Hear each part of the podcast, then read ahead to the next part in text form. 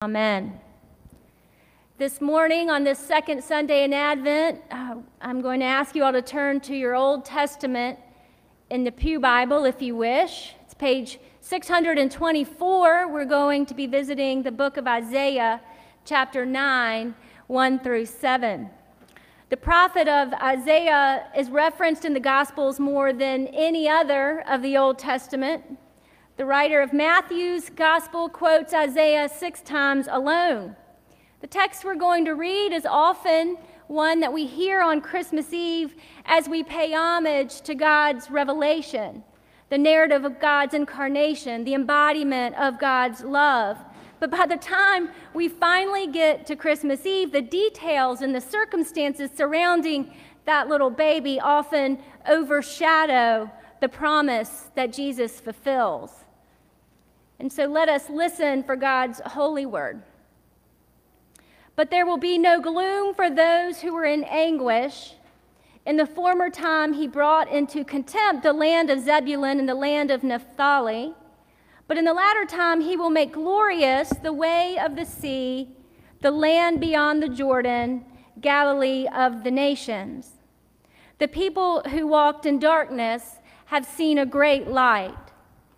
Those who lived in a land of deep darkness, on them light has shined. You have multiplied the nation, you have increased its joy. They rejoice before you as with joy at the harvest, as people exult when dividing plunder. For the yoke of their burden and the bar across their shoulders, the rod of their oppressor, you have broken as on the day of Midian. For all the boots of the tramping warriors and all the garments rolled in blood shall be burned as fuel for the fire. For a child has been born for us, a son given to us. Authority rests on his shoulders, and he is named Wonderful Counselor, Mighty God, Everlasting Father, Prince of Peace. His authority shall grow continually, and there shall be endless peace for the throne of David and his kingdom. He will establish and uphold it with justice and with righteousness from this time onward and forevermore. The zeal of the Lord of hosts will do this. This is the word of the Lord. Thanks be to God. Well, the Advent season does mark the beginning of the new year in the Christian calendar, and it sets four weeks apart for waiting. Now, I don't know about you, but I'm not very patient, and I'm not anticipating Christmas with great excitement yet. I have not been sitting in my perfectly clean home, gazing at my perfectly well-lit Christmas tree, and contemplating both the theological and spiritual implications of the incarnation. I have not been doing that, mainly because I am not ready for Christmas. We need more time. Somebody has got to clean the house and string the lights and order the cards and bake the cookies and pay the bills. If we only had more time, if we only had more help, if we only had less to do. How does that famous poem go? With a wink of his eye and a twist of his head, soon gave me to know I had nothing to dread. He spoke not a word, but went straight to his work and filled all the stockings, then turned with a jerk. If only. But you see, Advent is not a season of wishful thinking. Our sort of waiting takes some effort. And so we clean out old things, things we've been clinging to, like toys and dresses we haven't worn in ten years, and regrets and resentments and guilt and sin. As we wait, we focus on hospitality. We set our tables and we send out invitations and we blow up air mattresses for room in the inn and we cook extra food and we plan extra worship services and luncheons and holiday gatherings. When we wait, we remember what's most important by telling stories and maintaining traditions and reaching out to friends and family with cards and gifts and phone calls. We give money to organizations who help those in deepest need. and somehow tangled up in the midst of all of the elves and the apostles and the reindeers and the shepherds and the snowmen and the magi is an inevitable truth that transcends all time and space. We will not, we cannot survive on wishful thinking. If only this, if only that. Because our faith and our purpose and our identity is built on hope. And that right there, hope, that's the problem with Christianity. Once we realize Advent has far less to do about wishing and far more to do about messianic hope, once we start hoping, we can no longer pretend that we are preparing or planning for a future that somehow we get to control or manufacture. In spite of our best efforts, as Jürgen Moltmann once said, the future might be the only thing we humans can't think out and picture for ourselves. Sure, we can wish. We can wish things were different. We can wish things would work out. We can wish the pandemic would go away. We can wish things had been different. But hope, hope, you see, hope is a change agent. And hope it may draw on the past. Hope it might learn from the past. But hope never dwells on the past. Hope looks ahead and it moves ahead. And therefore, as it moves, it revolutionizes and transforms the present as well. Consider a man who has been suffering in total darkness for longer than he can remember. He is so disoriented, he would have no way of knowing if minutes or hours or days or weeks or months have passed by, until eventually, when all has been lost, and help is beyond his own reach, he catches a glimpse, a dim, glowing light on the horizon. And then what choice does he have? Does he have a choice? At least in this case, he does. He can either stay put, or he can move toward that light. But there, there in that moment of choice, there is a force within and beyond himself which causes his eyes to lift and his body to move. And in that very moment, not only does his point of view change, but his very purpose in life, that changes as well. He has no idea how long it will take. He has no clue where he is going. But there is a light on the path that was not there before, and now he has hope. Which leads us to one of the most prolific prophets in all of history, Isaiah. During Isaiah's lifetime in the eighth century, there was the northern kingdom of Israel, and then there was the southern kingdom of Judah, and they were no longer united, but in general, in general, they still enjoyed peace until things broke down like this. Now, Isaiah and his people, they lived in the southern kingdom in Judah. And for thirty years, Isaiah dedicates his life to the people of Israel. He is passionate, he is honest, and he is committed to Yahweh. He is respected, and he keeps on keeping on. He tells the truth. But the political realities are rough. And he has major issues with the current king Ahaz. And so to the north, there is Israel in the capital of Samaria. And to the east, there is Aram in the capital of Damascus. And to the south, there is Egypt. And to the west, well, there's the Mediterranean Sea. Got it? But somewhere between the northern king of Israel and the eastern king of, of Aram, there is a growing force of nature called Assyria. And they have a new king that wants to expand things out. And so they attack Israel and they attack Aram. And those two kingdoms revolt. And Judah is smaller, and so it refuses, it refuses to join its neighbors in the revolt. And within fifteen years, trauma after trauma, violence and war, oppression and exile, none of it matters because Assyria has taken it all. Samaria is sacked, Damascus is ruined, and while Jerusalem, it has been spared, Judah is nothing more than a vassal state.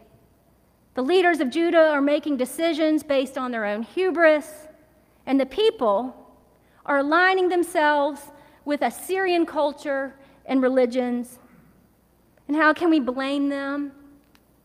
They're just trying to survive. I mean, how can we trust in a future, a promise of joy and peace and justice, when the very promise God made so long ago, that very promise has been decimated and destroyed?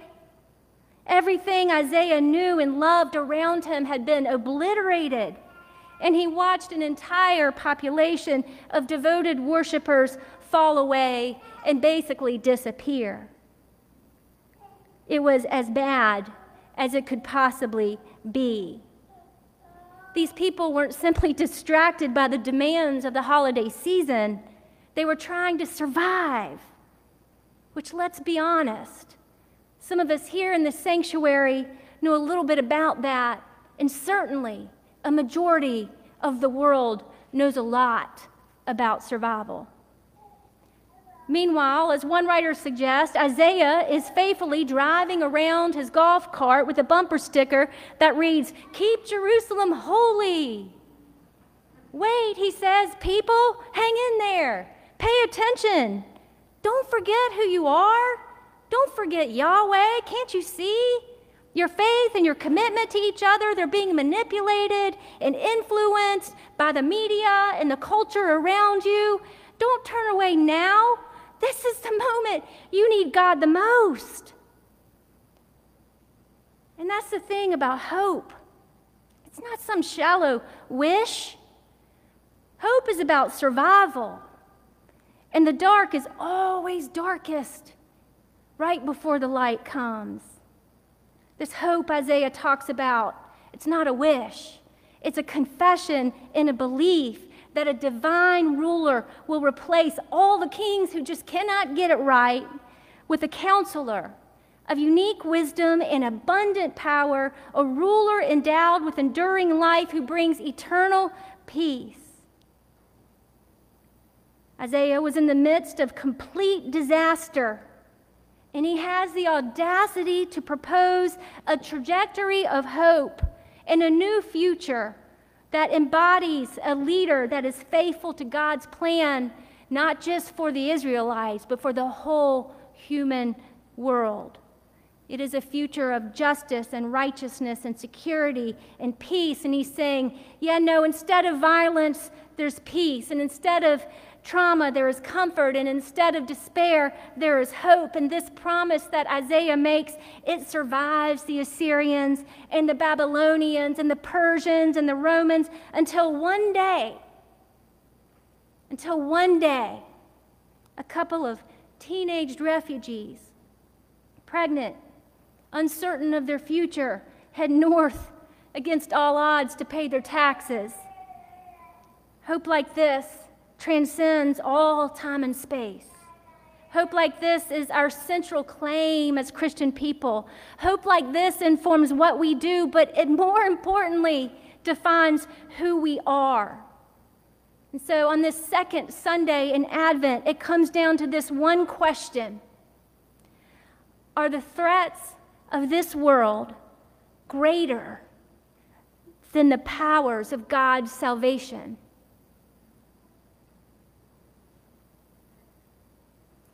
When we light a candle and we sing a hymn and we say a prayer, when we finally decide to step back into this sanctuary after eighteen months, we declare a hope that is rooted in a promise that is so ancient that it has infiltrated our bones.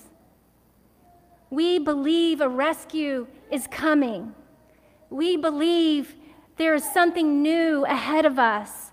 We believe there is a light at the end of the tunnel. And so no matter how bad it gets, we, the church, we're not afraid We have the courage and the capacity and the power to shine a light in the darkest of dark places. And so, yes, we will talk about suicide and divorce and drug abuse and genocide and racism.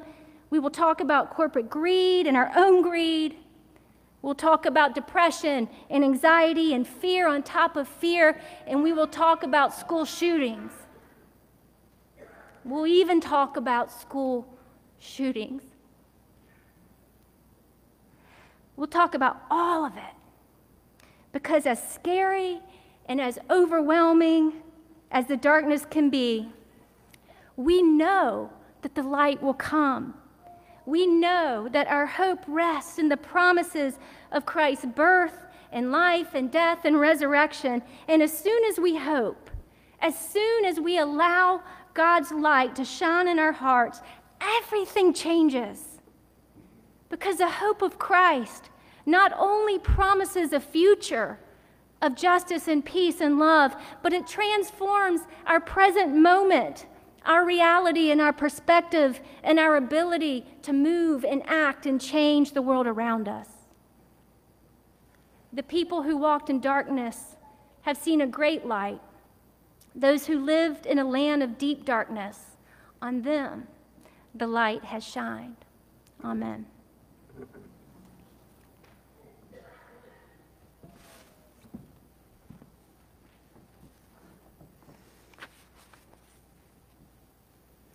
Let us now continue our worship in prayer. Let us pray. Gracious God, help us to meet you as you come to us. Help us to prepare our way, your way in our lives, and to announce your coming in peace to others. We pray this morning for all who need to feel our prayers. We pray for those who are sick, needing strength and endurance. For those who are confused, needing guidance and direction. We pray for those who are hurt, needing your soothing and healing touch. We pray for those who are experiencing loss, needing comfort and peace that only you can provide. We pray for the rough places in our lives and in the lives of others whose names rest deeply on our hearts. Fill the valleys with your light, level the uneven paths with your grace, and grant that your Spirit might so move us and others that your saving presence might be visible to all. On this Sunday of preparation, this Sunday which celebrates your peace, help there be peace in our lives, peace in our churches, and peace in our worlds. We ask that you take what we give and transform it to your glory, to take what we do and transform it to your acting, to take what we say and transform it to your singing, and to take what we live and transform it to your creating. We celebrate being your people and the ability to worship you. Thank you for all our blessings and freedoms that allow us to do just that. Enable us to fully and freely give our all to your glory today and tomorrow and forevermore. We ask all these things in the name of our Savior, the one who taught us to pray together, saying, Our Father, who art in heaven, hallowed be thy name. Thy kingdom come, thy will be done, on earth as it is in heaven.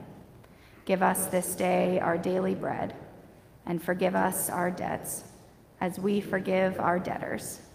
And lead us not into temptation, but deliver us from evil. For thine is the kingdom and the power and the glory forever. Amen. Friends, we are the work of God's hands, and God continues to shape each of us every day into a people of goodness and of peace. That's why we offer our gifts to God, to be part of creating a more beautiful world through the ministry of this church and through the witness of our lives each and every day.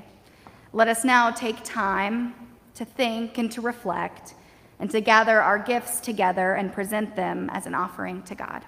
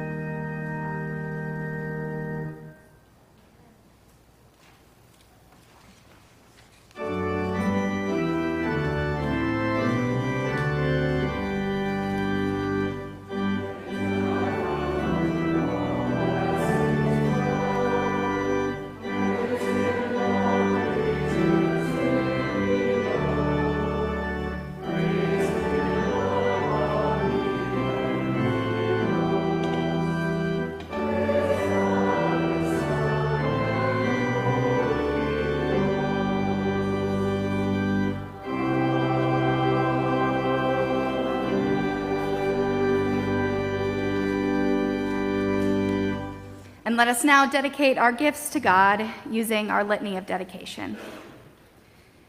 Let us pray. We turn to the Lord who's coming and ask him to bring his light, to end the world's dark night of longing. Come, Lord Jesus, break the chains of warfare and fighting.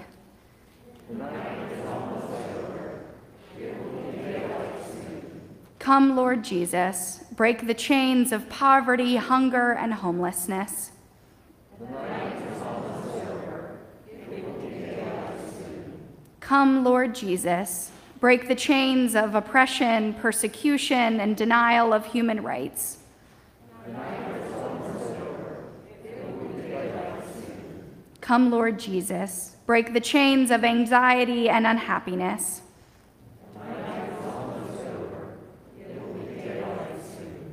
Come, Lord Jesus, break the chains of sickness, disease, and death.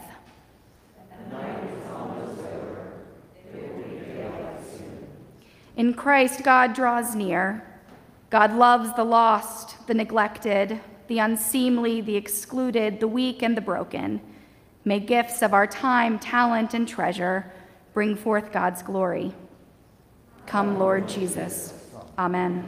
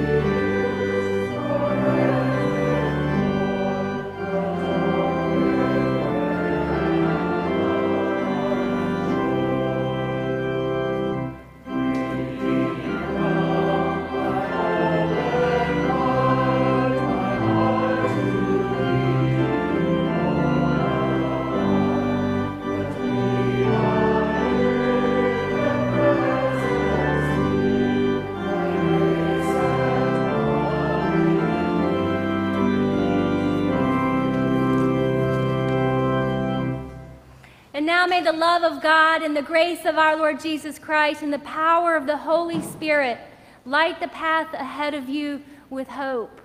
Go in peace and serve the Lord. Amen.